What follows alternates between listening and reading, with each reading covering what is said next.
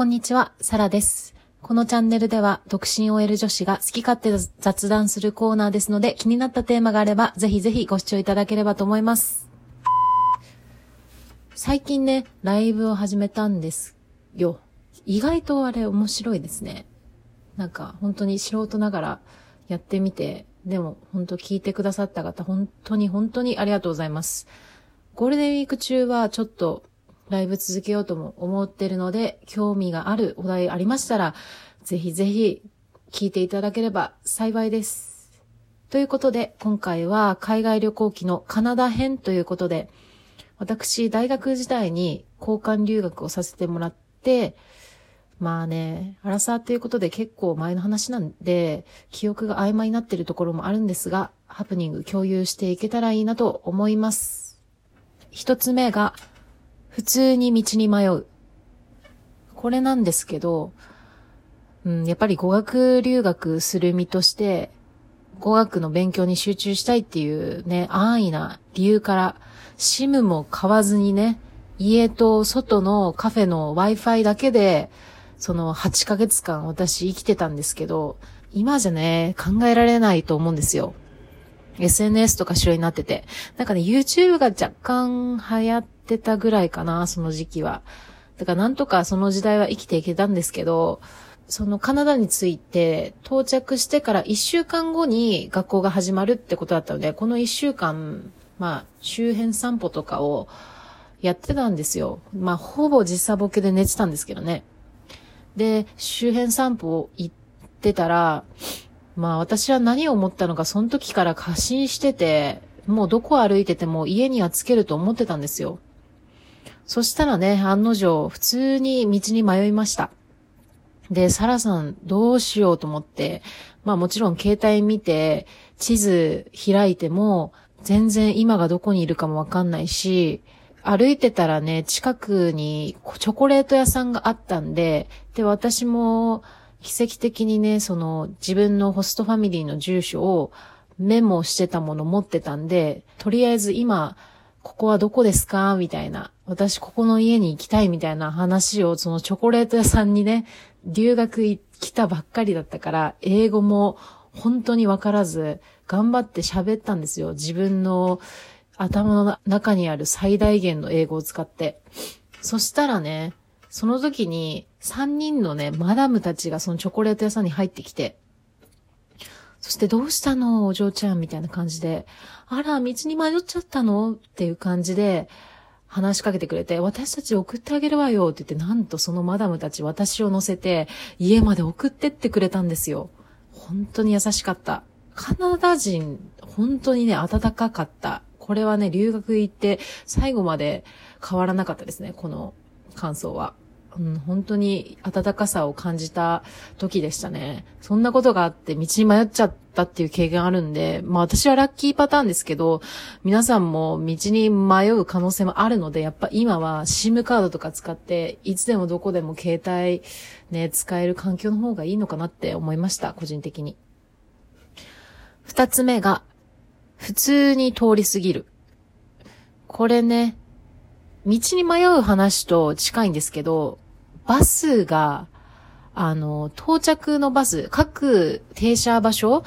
のアナウンスしないんですよね。だから、もう、自分の感覚研ぎ澄まして、ストップボタンを押すしかないんですよ。で、カナダに限らずアメリカもこれそうだったんですよね。なので、本当気をつけてください。自分の感覚本当に研ぎ澄ました方がいいですよ、これは。で、皆さんご存知の通り、日本以外、海外は結構ほとんど定時っていう概念ないから、フランスとかはストライキ定期的にありますし、うん、あと遅れるとか15分遅れるとかも当たり前なので、本当時間は余裕持って行動するとか、あの、早めに行くとかしなくていいと思います、正直。うん。本当に時間ちょっきりぐらいで行ってちょうどいいかなって感じだと思うんで、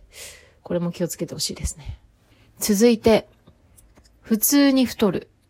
はい。もうこれカナダの食生活恐ろしかったですよ。私。ね、結果的に初めの、行った初めの4ヶ月で4キロ太って、で、それに気づき残りの4ヶ月で4キロ戻したっていう経験をしましたね。ぱりパンとかカロリー高いくせにすぐお腹減るから食べちゃうし、うん、なんですけど、私のホストファミリーね、パパがご飯作ってたんですけど、そのパパがインド人だったからほぼカレー味だったんですよ。でもね、本当に全部美味しかった。ご飯もね、ジャスミン米でしたっけ？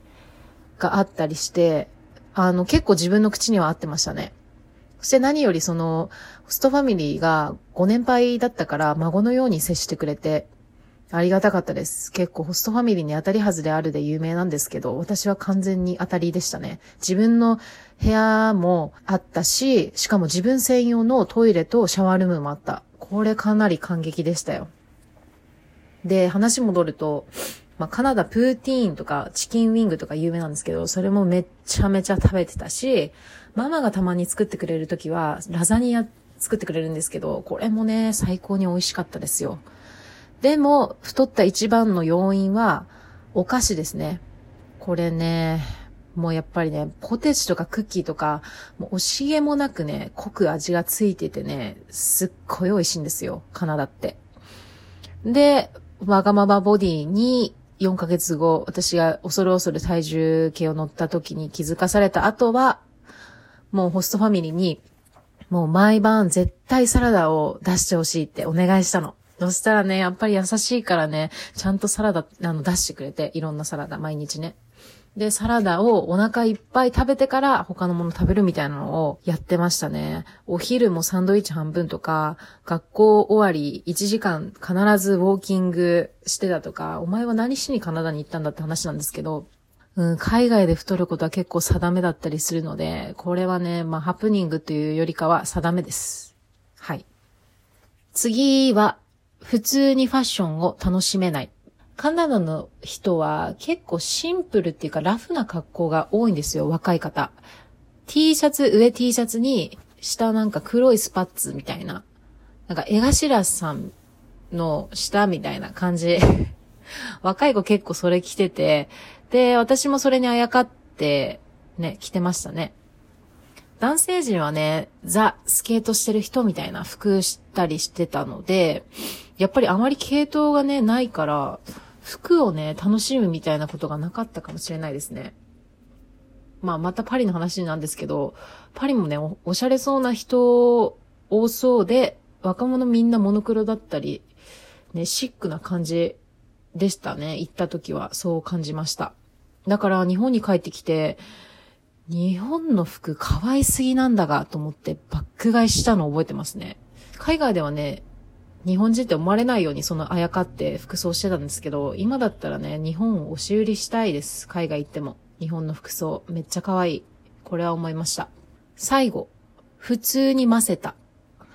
これね、カナダの話じゃないんですけど、留学した人あるあるかもしれないんですけど、英語をね、少なからず習得したからには、その英語を抜けないように、